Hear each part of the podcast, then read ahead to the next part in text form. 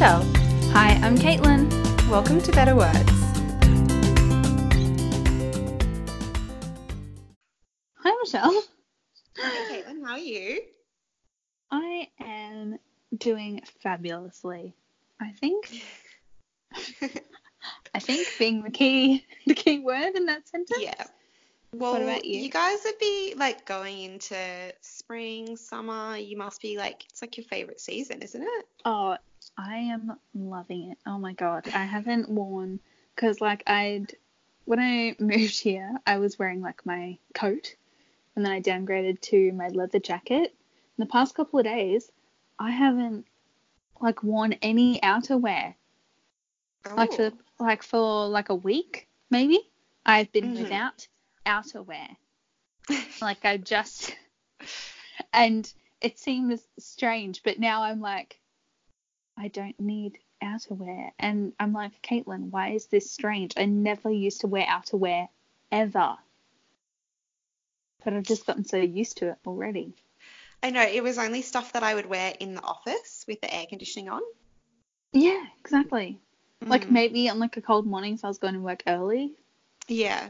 and have like a cardi on. But that was it. Mm. Yeah. Meanwhile, how much outerwear are you wearing these days? Well, um, we just did like a bulk shop for winter stuff. Um, Oh yeah. because yeah, we had to dip into our savings and stuff to do it. But like basically we realized we have like no warm clothes. It's very cold. Um, Yeah. well, it's not very cold because I know it's going to get worse. But um, it's quite frosty. It's getting frosty in the morning now. Um, and so yes, we've invested in some more thermals, and um, I do have coats and stuff, but I've realized I need to buy a longer coat for winter because my like knee length ones just um, aren't going to cut it after about like December, I don't think. so you'll Um, have like like a really really long coat. yeah, yeah, Ooh. I'm gonna have to. It's it's so cold. Um, yeah, the There heating is on every day. Um, and yeah, I've bought a bunch of jumpers and stuff. So yes, that will be me in like six months being like, oh no, no, not even a light jacket. Oh, not Oh, not even just like a was. not even just like a simple cardi. I Not even a know. cardi. But it's feeling very festive.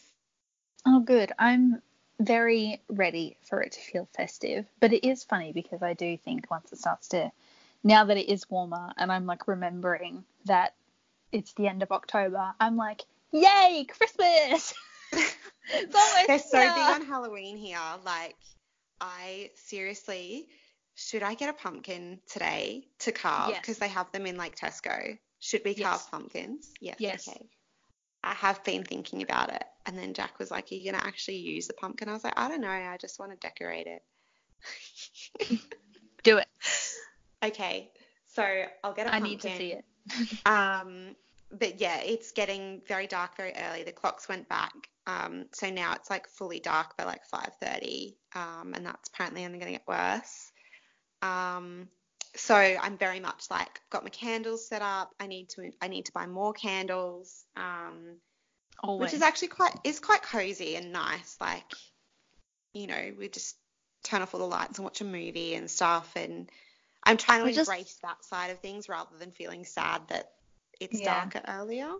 I just love the sound of this. I think I'm going to need to come visit you this time next year. Yes, you have to. And we can go to like, I haven't seen any yet because they're not on yet, but we have been told to go to as many Christmas markets as possible because the food is amazing and have like mulled wine and amazing food and stuff. So we'll try and go to some Christmas markets and, and things like that. Um, that would be amazing. Yes, I think you need to make that happen because you love Christmas anyway. I do. Love it. But I'm going to make you feel say, so could you cope festive. with being away from your family? But what are you doing this year now that you don't live? You're going back home. I'm going home for Christmas, Yeah. yeah. Flying in on Christmas Eve, like a real Aw. out of towner. it's like the start of an American movie. It is. Oh. It is. Um, so, what have you been reading lately, Michelle? Anything Well- that matches the mood? Um, nothing that matches the mood yet. Um, I'm not one for Christmas reads usually. We'll see how we go this year. But I have so many other books to read anyway that I think I'll just power through with what I've got. Um, I've been reading a really, really, really good book.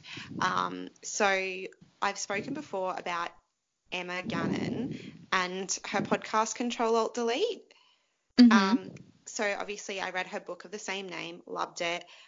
I'm now reading her second book, The Multi Hyphen Method, and that's all about how to like juggle your side hustles and things, and why we should reframe the way that we work um, to sort of make it work for us. I actually think Ah. you'd really enjoy it because you don't have to be like, Interesting. the whole. It's not aimed at just freelancers or just people who have a full time job and do side hustles. It's really for both. And it's like the idea of making your career fit around you and how having those multiple hyphens in your career can add to each element of whatever you do.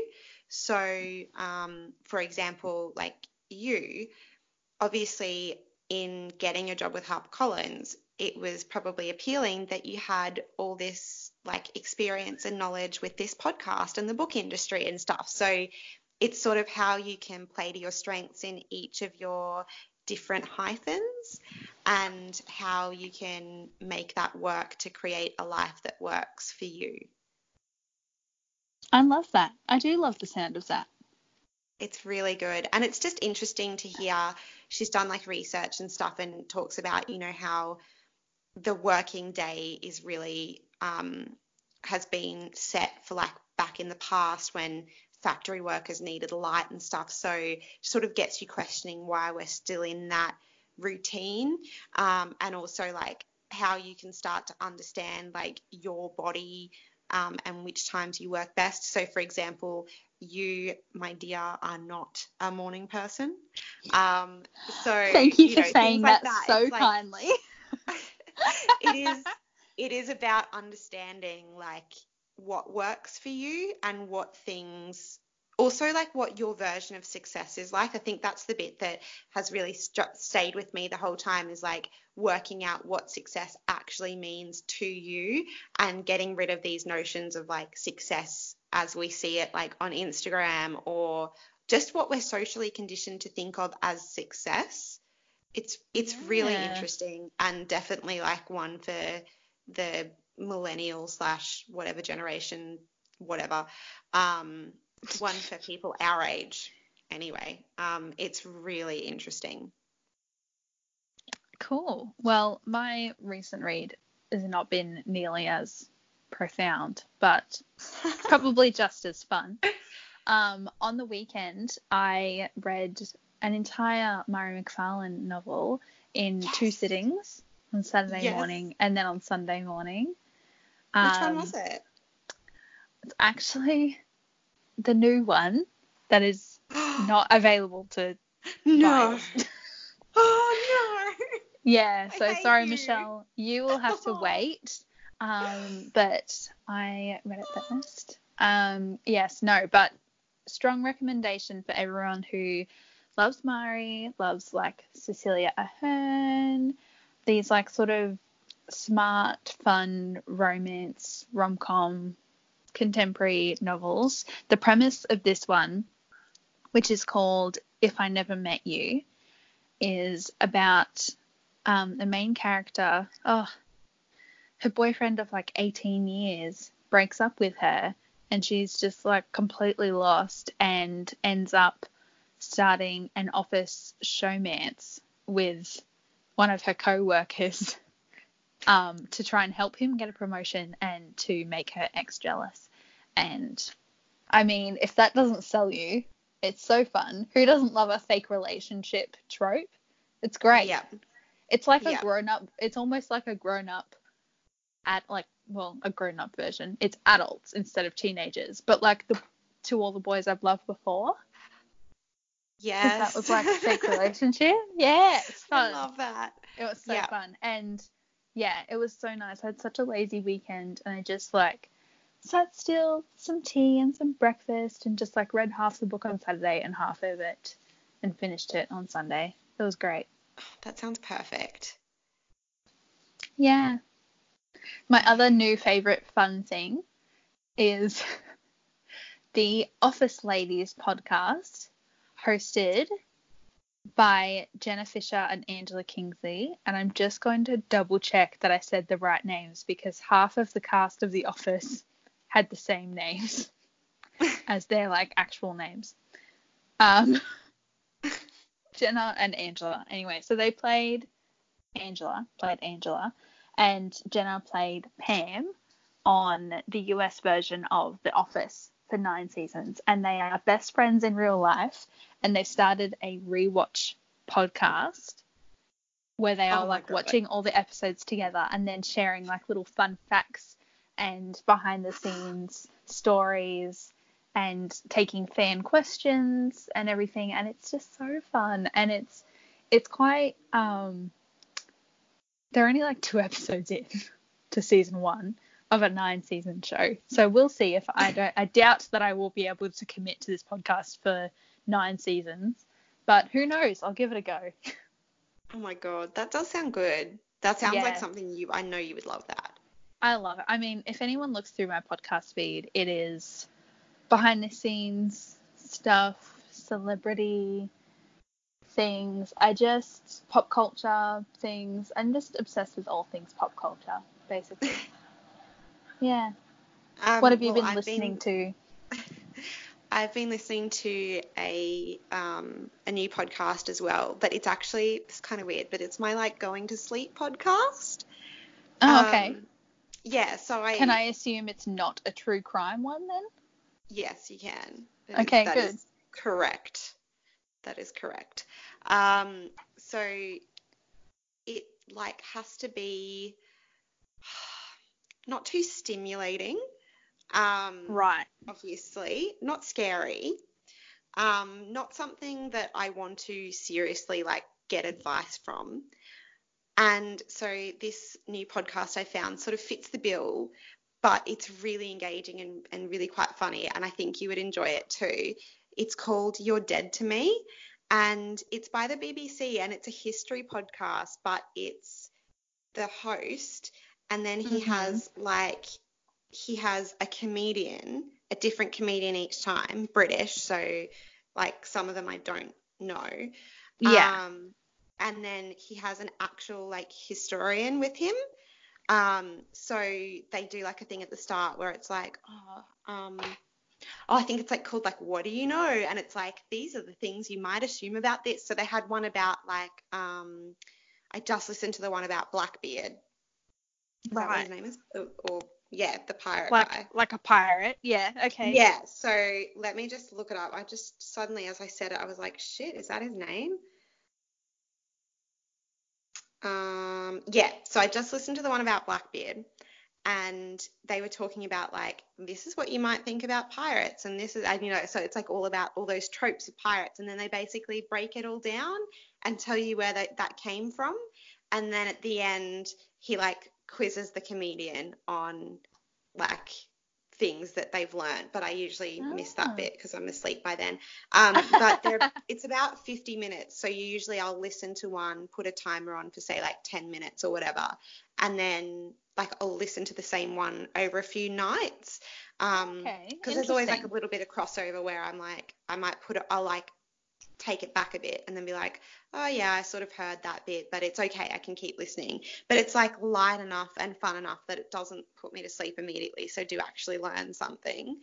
Um, but yeah, it's quite I've because I, found lately that my mind has been racing a lot, and it's been really hard to um to settle down. I think I've just, you know, when you just get anxious, like not in a bad way, but you're like, I've got stuff to do and I want to do it, and then your mind's just like you're going over all the things you need to do.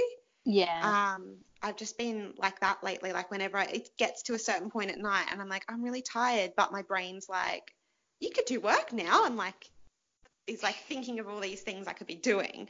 So um, I found it really good to like calm that down, and I'm learning lots. Yeah. Good. What a fun little educational activity. I know it is, but it because like because they've got a comedian and stuff on there, it is funny and it is told in a way like I think it would be quite.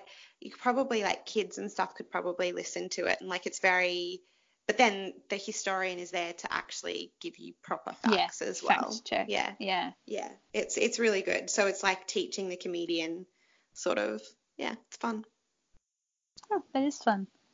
Mm, All right. it's really. Now time for a quick mention of Yes. both of our combined favorite fun thing. So we did promise that we would talk about this, and Yeah. we've actually done it. I'm so proud of Yeah. us. Yep. I know. Last week we were like, yeah, you loved the bold type. I love younger. And now look at us. We've done so well and we've actually watched it, started watching Yeah. these shows recommended by the other. You've like Yeah. nearly blitzed through the whole series. Yeah, I couldn't help myself. Oh, he is really Honestly, good. I also started like immediately. You only started younger on the weekend, not two weeks Yeah. ago, like I did. Yes, but even then, I did get through like six episodes in one morning before Jack woke up. So, yeah, yeah, it's so fun. How much do you it's love really Sutton? good. Don't you just I? Sutton and Richard are my favorites, and Yeah. I just oh, I love them yeah, so much. I love them. Yeah, no, but all the girls, like I find it hard though because I love all the girls and I love Jacqueline as well. Um, Yeah, we're talking about the bold type here. If Yes. anyone's like, which one are they talking about? Yes, Um, yeah, sorry. So the bold type is, we were just having a discussion about it before because we couldn't help ourselves, and we decided it's like the like more woke feminist millennial version of Sex and the City for younger women. Yeah, because all the main characters are, well, the three main characters are in like their mid 20s, whereas in Sex and the City, we started off in their mid 30s. Yeah. So it just feels like slightly more us. Yeah. And they're dealing with like things that we're dealing with as well. yeah.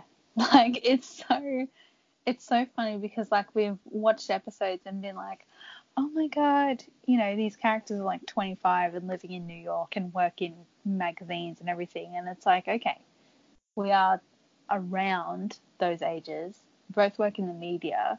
So, like, there's obvious similarities already. But then, even like with the tiniest little things, I'm like, oh my God, that's so Michelle. And I'm sure you watched it and we're like, ah, Caitlin.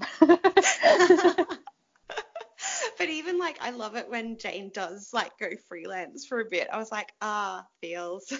yeah. totally. Yeah, no, it's very it's very good. And um I really enjoy Younger. I can tell like it's definitely like going to be an escape show for me. Um Mm. and I'm I'm very much enjoying it. Yes, it is slightly unrealistic, but it's also really fun and so I don't mind at all. It's so fun and has some really great characters. Like, I can't wait for you to get to know them all a little bit better and like get a bit further into the show because, like, I mean, you, I feel like you are hooked from the first couple of Yes. episodes, but, Absolutely. but oh, wait till you get to know them a bit better. It just gets so good. And a quick side mention too to um, The Good Place. Have you been watching the new season? yes. So I clever. caught up on all of it. Like I watched like all the episodes that were out all in one go. Whoa. Um, yeah. Yeah, I know. Um, so I think watch like what's it like five episodes of season yes. Four? four. Yeah. But it's easy to do because it just all leads on from one another and they're all sort of cliffhangers as well. So and it's only like 20 minutes, so it just feels too short. Yeah, very is, good. I I'm know. enjoying it. Um, I am sad at show. last season, but I kind of like that they're taking it back and sort of ending it on their terms Yeah, me too. Rather than like either taking it on too long to the point where we're all like, oh, come on, or you know, I know because honestly, like it's already like I don't know if the show ended um, perhaps differently, considering season three finale set up for season four. But if the show was two or three seasons long, I feel like I would be just as happy. And it kind of makes me really interested to know that all four seasons were planned from the beginning. So, like, what's going to happen from here? Yeah. In the yeah. Whereas, of the like, final I, season. Whereas I'm really, really disappointed that they cancelled Santa Clarita Diet because there was still more. I know. It doesn't feel finished. It Whereas I doesn't. like that they they've been like, this was always our plan. It doesn't matter how successful it gets. This is what we're doing. I really like that. Yeah. I want Santa Clarita Diet to come back. Yeah, I want Santa Clarita Diet to come back as well. Um, we've also been catching up on Brooklyn Nine Nine season six as well. So keep you posted on that. Awesome. Love, love the nine nine. Who doesn't? Oh, anyway, we are both so excited about this week's episode because this Yes. is a book that, oh, Oh, my it's god, so just good. We loved it so much. The Love, whole love, love, interview is love, love. us gushing about how much we love the book. It pretty So, much is. I know we, we've said that before, but none like this. Like we are absolutely discussing about the book the entire time. Yeah, Yeah. and I'm It's so very excited for it to come out in England so that I can push it all onto all of my English friends. yes. yeah, it's going to be really great. So without further ado, let's get on with the interview.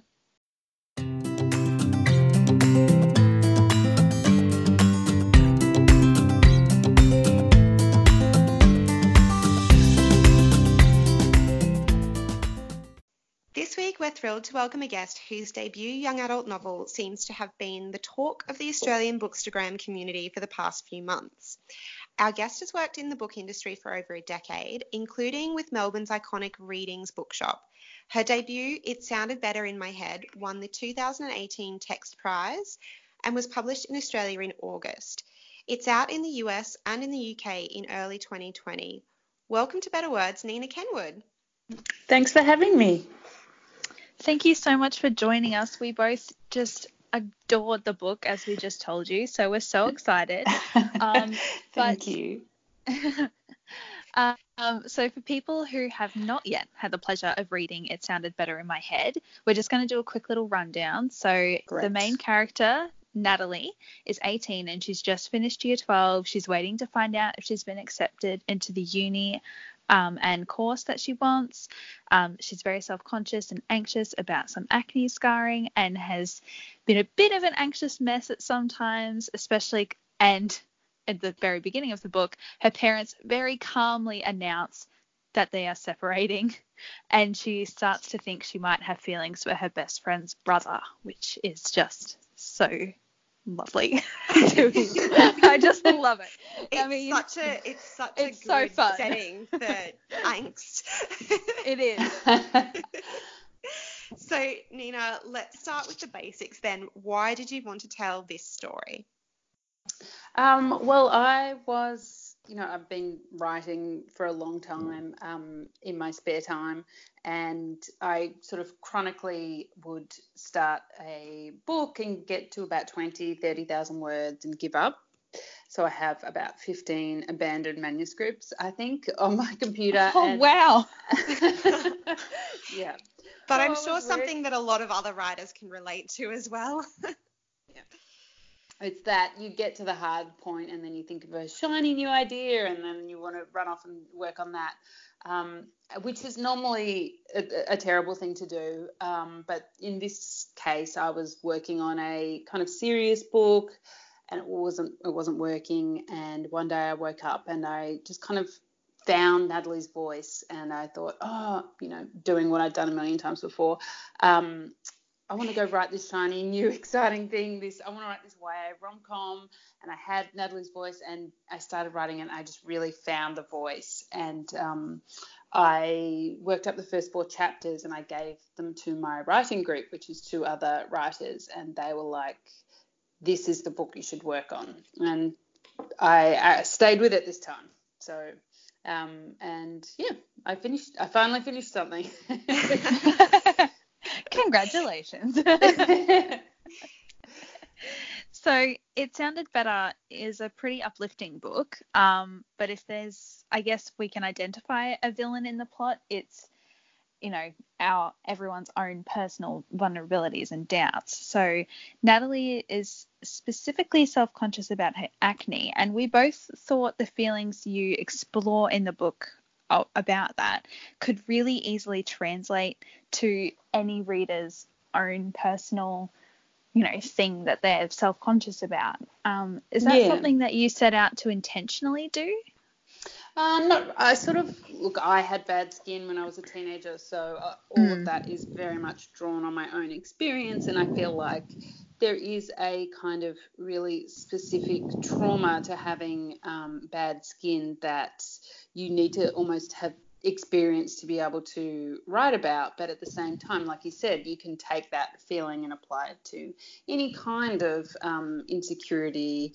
especially bodily insecurity. And i was I, I did want to explore bodily kind of insecurities around various things around your body and what it means to feel really uncomfortable in your own skin. Um, and that was something I felt like I really wanted to dig into um, in the book. Uh, so that was sort of focused, but it, it kind of came out naturally as I guess I, I, didn't plan it that way, but once I started digging into that area, I just wanted to write more and more about it. Yeah. And we both really enjoyed, well, I don't know if every time I say enjoyed, I'm like, oh, is that the right word? Um, but we both really related to some of those parts of the book um, like I know for me, I was like reading passages and how Natalie's talking about how she looks at other people's skin and like it's the first thing she notices about people. And all I was thinking is, that is what I was like with my teeth. so. Right. And I thought yeah. that's what I was like with my weight. Like I yeah. just I remember being so shocked, a bit like um, Natalie with her best friend Lucy. Um, I remember being so shocked when one of my friends who was like quite slim and had what I I was just like, oh my god, I wish I could have your body. She was like, oh, you know, I'm so I don't want to wear a dress like this because it shows off this part of my arm or whatever. And I was like, oh my god, why? Like if I had your body, I would I would not be, you know, I would have no insecurities if I looked like that.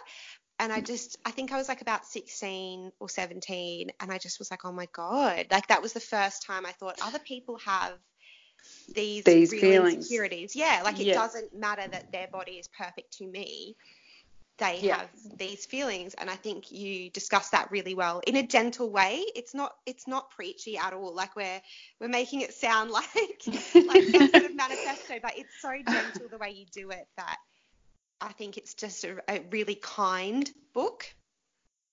Yeah, I mean, for me, that's sort of like well, we like I describe it as a rom com or a coming of age, but actually for me, what the book is about is um, fear of vulnerability and that feeling of being really vulnerable, and especially when you're a teenager, and then you having to um, expose yourself for the first time in, which is sort of why it's about a romantic relationship because that's would making Natalie sort of face her greatest fears, which is, you know, having to um, be vulnerable with her feelings and having to be vulnerable with her body. And that's sort of what comes when you're a teenager and you're entering into your first kind of relationship.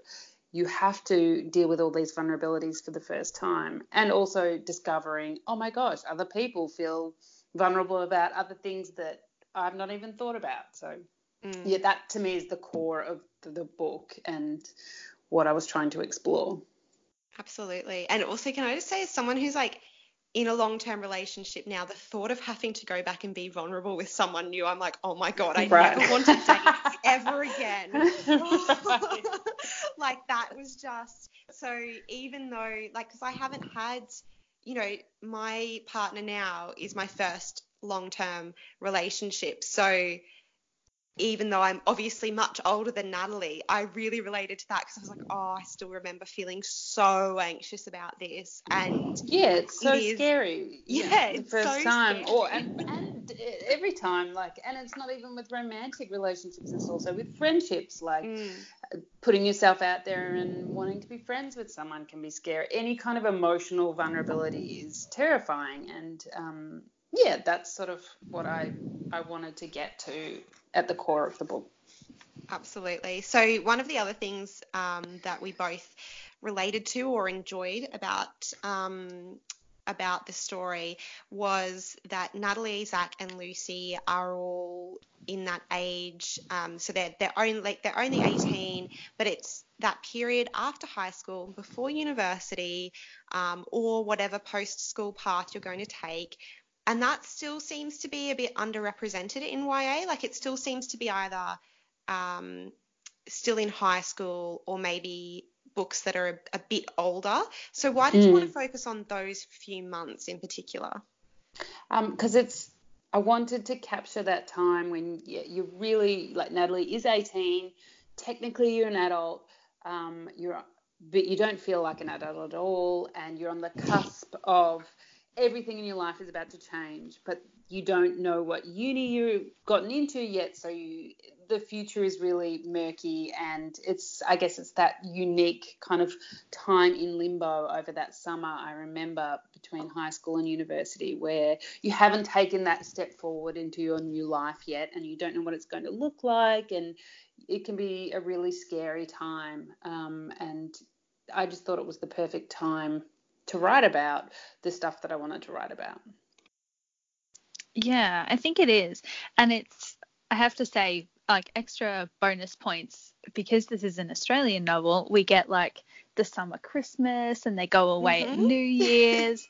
And I love that because, you know, I guess, I don't know, maybe the, the summer before the last year of high school, the summer before college or whatever in American things is like, you know, they have the 4th of July and it's like yeah. before everyone moves across the country. And it's, it's yeah. just a bit different here. And because you then yeah. have like the last Christmas with your family, mm. I don't mm. know, there's more things there, I think, that you, you only get in Australia because that's when our summer is. And the whole like new year, new start, but like yes. obviously in the Northern Hemisphere, like people are starting university now, so they'll be in the midst of of that. Like September is new school mm. year in mm. the UK, which is still weird to me. Everyone was like, "Oh, new school vibes." I'm like, "What the hell is wrong with you people?" it's not January.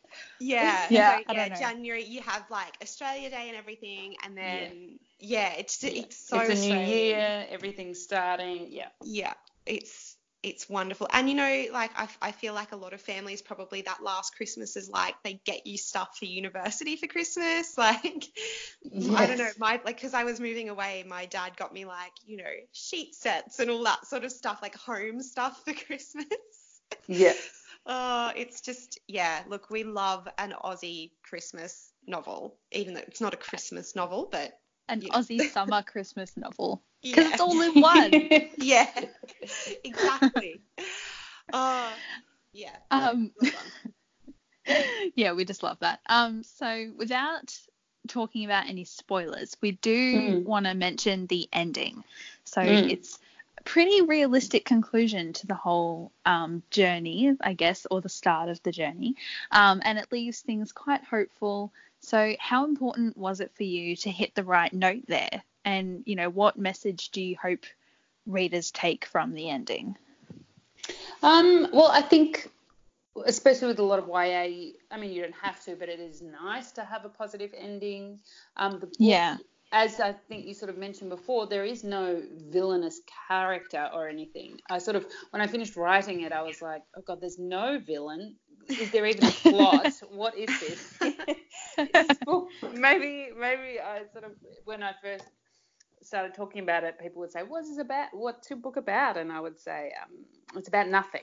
Nothing happens." and I was like, "Okay, I've got I've got to change the pitch." Um, but yeah, so I the ending.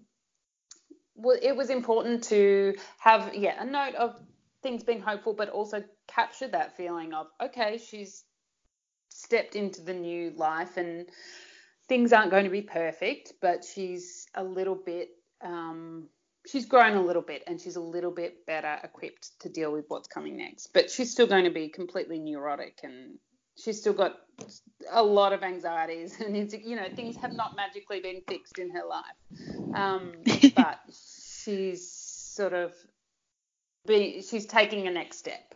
I wanted that feeling of okay, she's off into the world and she's hopefully going to be okay. Yeah.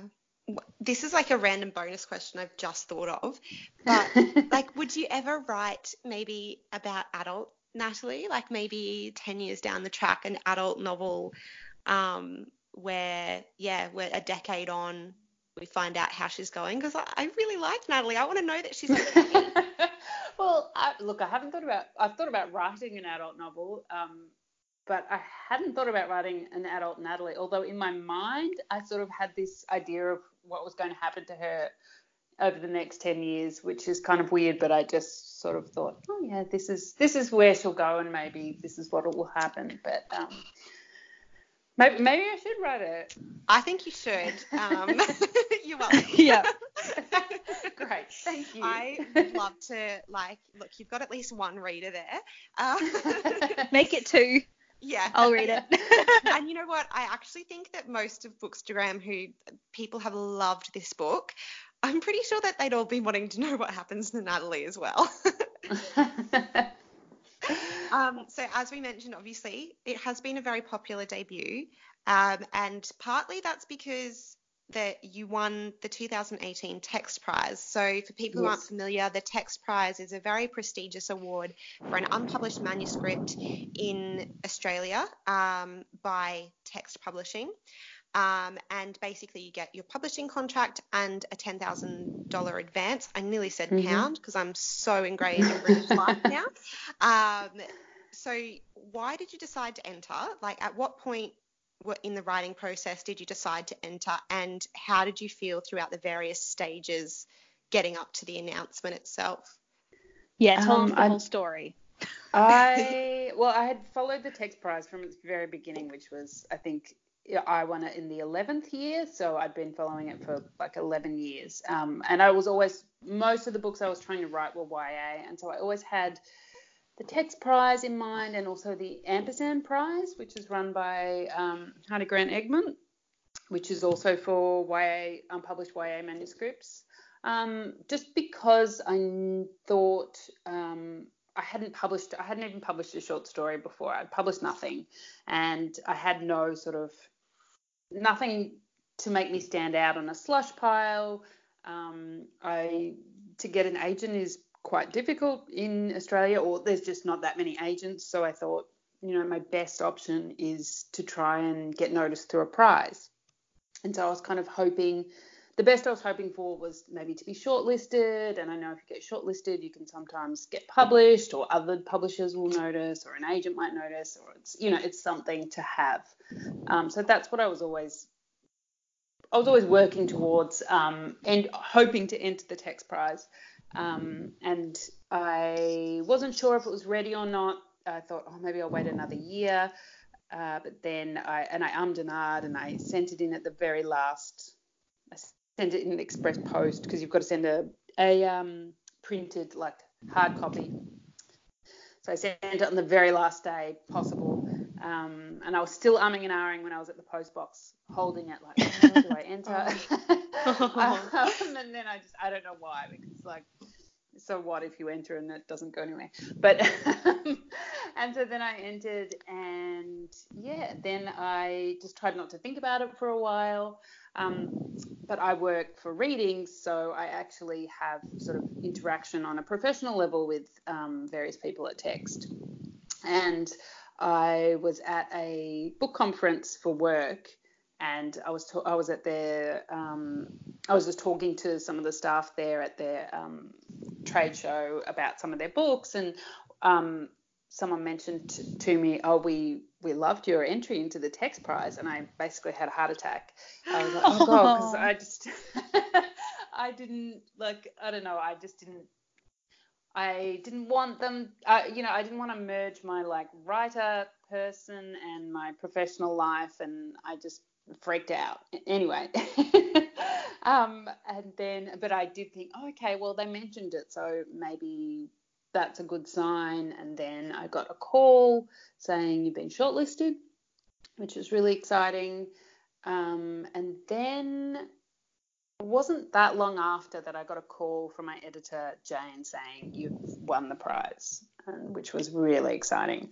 And then they announced it to the public through a party, a text prize party, um, which is nice. So you get to go to the party, and you only you and like a couple of you know I told my partner and my parents came.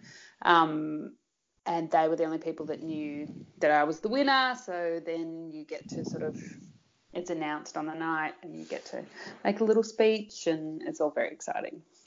It's kind of better that you know before you go. Otherwise, you, I just imagine if it was me, I, I, just wouldn't be able to enjoy the night because I'd be so anxious oh, about the outcome.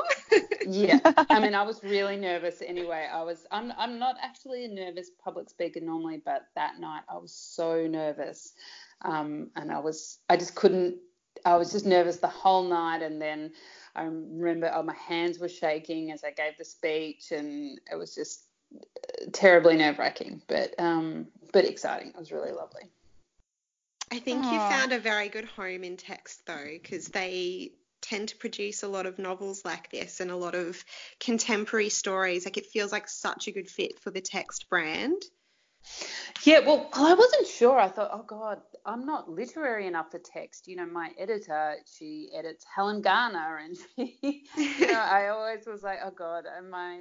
I, I, I don't know. I just thought, is this a book that they will enjoy? But they've been amazing, and you know, you mentioned Bookstagram before, and they just put together the most um, effective kind of marketing campaign using bookstagrammers and really getting it everywhere on social media in a way that I think um, is really hard to do. And I think a lot of um, uh, I haven't seen it done so well before, and like I can say this because I had nothing to do with that kind of the marketing side of it.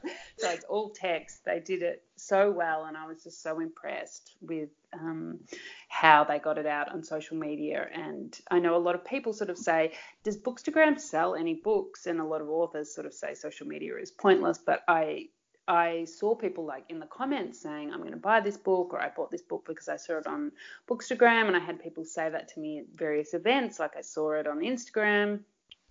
Um, and so I, I've just been sort of really excited about how that has sort of helped drive sales. Oh, that's yeah. so wonderful. I mean, we always bang on about how much we love the Love Oz YA campaign, but I think it is genuinely it's a it's a small bookish community. Yeah. I think both of us know a lot of people like you see a lot of the same faces and it is small compared to say the American market so mm. it does actually make a difference and it's nice to hear that from an author perspective as well. Mm. Yeah. Yeah, it is. And I would say, you know, I'm anyone who's remotely involved in this community, I think, has seen this book on Instagram. Mm-hmm. It was everywhere. And it just, it was amazing because it just showed up all of a sudden. And I was like, this looks right up my alley. I know. I was like, we're going to love this.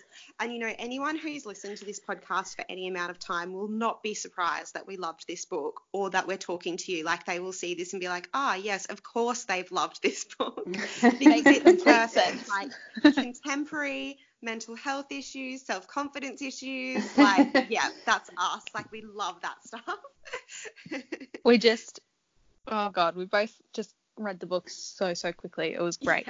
Um, but I do want to ask you a bit more about, you know, like after you'd won the prize and everything, how did you find the publishing process? Um, well, so then I won the prize in April 2018. Mm-hmm. And then it was sort of decided, well, the book's not coming out till August 2019. So that's a really, I was like, this is a really long time. And they sort of said, we're not going, we're just going to put it aside. We won't even do the editing until November 2018. So it was basically, I felt like, you know, like we're not going to talk about it that much between then and there. And but then in randomly about a month after I won the prize, I got an email saying, um, uh, we have sold Italian rights. And I was like, oh my God, I had no idea. I just hadn't even occurred to me that, like, obviously I know the books can sell internationally, but I thought, oh, this is this is not a book that's going to sell overseas. Like, it's a little story about four teenagers in Melbourne. Uh, at that point, I was still giving my pitch of nothing happens. Um, so, and I was just like, no one, this book is going to be so hard to market, no one will ever want to buy it. Um, and yeah, so they emailed me and were like, we've sold the Italian rights. I was like, I cannot believe someone in Italy is interested in reading my little book about, um, yeah, some teenagers in Melbourne. Um, and then they sold, um, I'm trying to remember what happened next. Then they sold um, uh, German and French and German rights as well. And it was just this really oh. exciting time of selling these rights. Um, where, but I, uh, the, and then they sold the US rights, and so it was really that all happened over about a month. Um, you know, I think May 2018. It was just so exciting and oh, so unexpected. Wow. Yeah, and such a fun sort of um, part of the process. So that was definitely a highlight because it was just like unbelievable to me that these other publishers overseas were interested in it and that they were going to be it was going to be translated and it just was like a dream come true. So that was sort of a highlight. And then um, then we did the edit in November, and it was I took in comments from they sort of took in comments from the US editor, um, mm-hmm. and then I worked with Jane, my editor here, and um, then yeah, it was a really such a positive experience. Like I can't speak highly enough about the marketing campaign they did because the text really got it out to booksellers really, really early because um, they knew it's the kind of book you have to read, I guess, to to really like you know it doesn't have a big exciting hook. It's it um, so they wanted to get everyone reading it really early. So i went to some book conferences. They sent it out to lots of booksellers and booksellers have just given it the most amazing support. And so that was the other sort of highlight of the publishing process is getting that support from booksellers and talking to booksellers about it ahead of time and just feeling really supported by the bookselling community. So that meant a lot, obviously because I'm a bookseller as well. I work for readings. It really it meant a lot to to be on the other side and to be an author and and see feel really supported um, by the sort of Australian bookselling community. Um, yeah, and then everything really went smoothly, and I love the cover design, and um, it's all been an incredibly positive experience. Yeah, wonderful. Um, cover is great. I just want to throw that in there. um, do you mind elaborating a little bit more on what it's like to go from you know working behind the scenes with readings um, to then being the author who's promoted in all the reading stores. yeah, I mean it's very. I'm not going to lie. It's uh, it is a it. I like I have a lot of privileges coming into this, and one of them is um, working at Readings, which is you know Readings is a powerful kind of indie in the market, and having them um, already know who I am and support the book is really great, and they've done such a great job in promoting it. But um, it was um, well, it was it was wonderful going to be an author and to get to experience sort of the other side of things. Um, and it really makes you realize how much little things can mean to an author um, because you know people make a comment people even people taking the time to read the book is amazing and generous because I know how many books are coming, you know, hundreds of books are coming through every month, um, competing for shelf space, competing for attention. I know how many um, advanced copies were coming into readings and how like how, how much publishers you know were wanting you to read their books ahead of time and you can't read everyone's and you can't keep that extra attention to every book. So every bookseller that did take the time to read my book and to give it that extra attention I just was so grateful. And I just yeah had such a positive experience um, just from hearing from booksellers and I I just really enjoyed seeing it from the other side. But it was scary as well. I thought uh, because before I worked for Readings, I actually worked for a publisher. I worked for Black Inc., which is an independent publisher in Melbourne. Um, yes. And so I thought I thought I knew a lot about you know, and I do know a lot about the industry, but you still coming in as an author, suddenly it's like, actually, I've never been edited before, so I know nothing about the editorial side of things. And um, it's one thing to, you know, see an author stand up and give a talk, um, but then when you actually have to be the person who stands up and gives a talk, suddenly you feel like, oh God, I have no idea what I'm doing. Um, yep. all these things. And yeah, the right sales, I was like, I was vaguely aware of right sales, but I didn't actually think, I, you know, when you get to the nitty gritty of it, you think, oh, this is all fresh and new and exciting. So, and terrifying. So, yeah. yeah. Well, I guess it is kind of like you know, it's like a new job. You were learning all of the things that come with being an author rather than yes, things exactly. that you've been doing in your previous yeah. books, even though it's in the same industry. It's mm, like exactly. a different a different job. it, that's exactly right.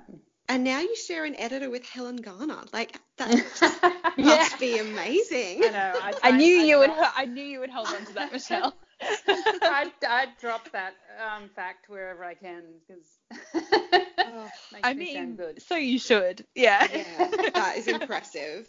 Yeah. Uh, oh goodness. Um. So at the same time as you were publishing your first novel, you were also pregnant. Um, yes. and had your first child. yeah. So so now um, are you working on a new project and looking after your baby? Like, what are some of the challenges there? And oh, goodness, being a mother must so have changed many. everything. um, it's definitely not. Uh, I do not recommend it as a first book and first baby kind of thing to do together. You know. Um, well, I got I got pregnant in yeah, August 2018. So I was doing the edits when I was pregnant, and um, I hated pregnancy. I really hated it. Um, God, I could I could do a whole separate podcast on pregnancy, so I'm not gonna, go down that path. but I I did not enjoy it. Um, and because I had this vision of like mm, I'm still going to be able to work, you know, be who I was. I'm not going to let pregnancy slow me down. Uh, I'm still going to be fit, and I'm going to still come home from work and um, write, keep trying to write um, another book and um, I'm going to, you know, still do everything I was doing before. And that, of course, did not happen.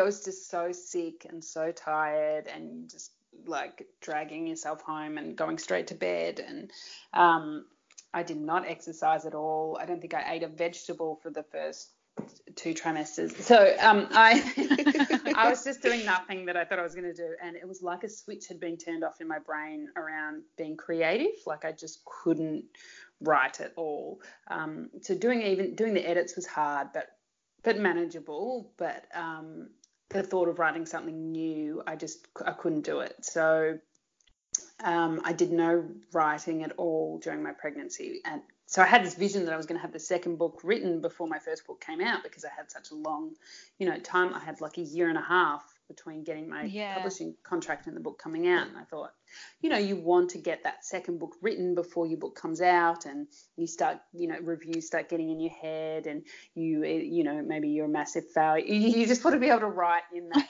kind of clear, safe space before you are a public author with a book that people have perceptions around that you then sort of um, you take on those perceptions and it sort of comes into your writing. But that didn't happen at all because I couldn't write when I was pregnant. So um, then and then I had my daughter and um, in May and the book came out in August and that also presented some challenges of just um, being really sleep deprived while doing promotion and publicity, really, and always having to be like, think, you know, something simple that's like, you've got some events in Sydney, um, and you know, before that, you flying from Melbourne to Sydney, simple, but now it was like, okay, I've got to fly with the baby, and my partner's got to come, and oh, we can't get a normal cab, we have to get a baby taxi because a baby needs to be in, you know, we need a taxi that has a um, a car seat for a baby and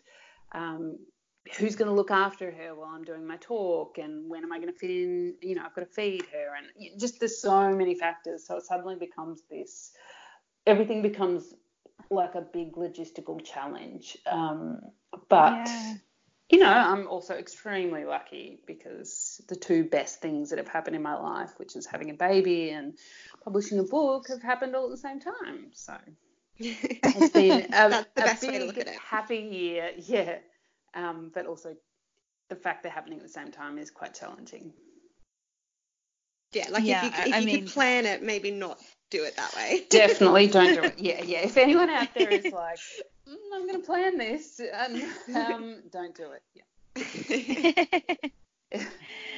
so are you working on a new project on your second yes. book so now? I am. As soon as I sort of now that the pregnancy's over, um, I as soon I feel apart from being sleep deprived, I feel like the creativity switch kind of came back on. It was really kind of bizarre, um, but I feel like I can write now. It's just finding the time and um, getting enough sleep to be functional. Um, but I have started trying to work on um, something now. In fact, you can probably hear. Sorry, my, I can just hear my baby crying now. I hope you can't hear her. in the No. That's No. all right. She's just woken up. we won't um, we won't keep you for too much longer.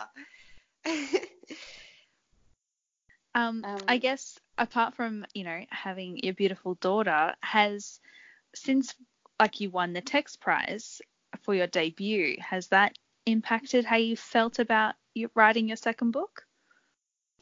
Um, not so much. It's more, oh, you do sort of.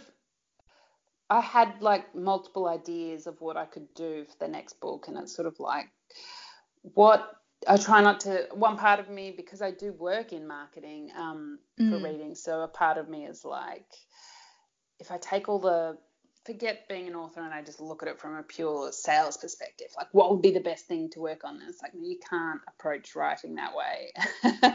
um, And so you've got to try not to get it in your head around, yeah. And and people do say to you, oh, this is what I want to see from you next, or I'd love this, or um, and so you get it's easy to kind of get swayed in one direction or another. And and because I have a baby and time is so limited I I'm I'm really fearful around like I don't want to waste time I don't want to work on the wrong thing. And um where before it didn't feel like the stakes just feel higher now um just in general because of you know now you're I've got a book in the world and so people actually care now Know you as an author. Yeah, Yeah. exactly. Before, no one cared at all if I what I wrote or what I if I was ever going to finish anything or what. And but now it's sort of like I, I've, if you want to have a career, you've got to um, think about what you're going to do next, and um, yeah, it's it can be scary. So I've got to. I'm trying to keep it, trying to approach it without letting all of that get into my head. Goodness, well, good luck with that. Um, I don't know how you can manage that, but I'm sure you will figure it out. well, the best way is being sleep deprived because you just can't keep that many thoughts in your head. So it's like, great. yeah, maybe so it's a blessing in disguise. I can't overthink anything. oh goodness. Um, so to finish, we'd love to hear about the books Yes. that influenced you and um, any books that you recommend if people enjoyed It Sounded Better in My Head. What should they read next? Um, the books that influenced me, I um, I read pretty widely, and so I would say like all there's I mean there's so many wonderful um, Australian YA books from going right back from when I was a teenager reading um, Looking for Alibrandi through to you know current day with Cath Crowley and Fiona Wood, Emily Gale, um, Claire Christian, uh, Erin Gough, all of those sort of, I guess, women contemporary YA writers, uh, the people that are influencing me or setting the standard that I was trying to work towards. Um, and sorry, what was the other part of your question? if people enjoyed it, sounded better. oh, what, yeah, yeah. What should they read next? um, I think uh, there's been a few really good debuts come out this year that kind of hit similar themes. Um, Jenna, and I'm not sure how to say her surname, her book, Oh, um, What I Like About Me. Yeah, yeah. yes. Yes. We Um, we interviewed Jenna and absolutely definitely recommend what I like about me if you enjoyed it sounded better in my head or vice versa. Yeah, yeah. I feel like they're both kind of have that summer rom com elements and they hit sort of similar, like they're complementary to each other in a nice way. Um, Yeah. I, I, I know there's a few other kind of um, rom commy YA books that have been out this year from Australian authors. I haven't had the chance to read. My reading got derailed by the baby.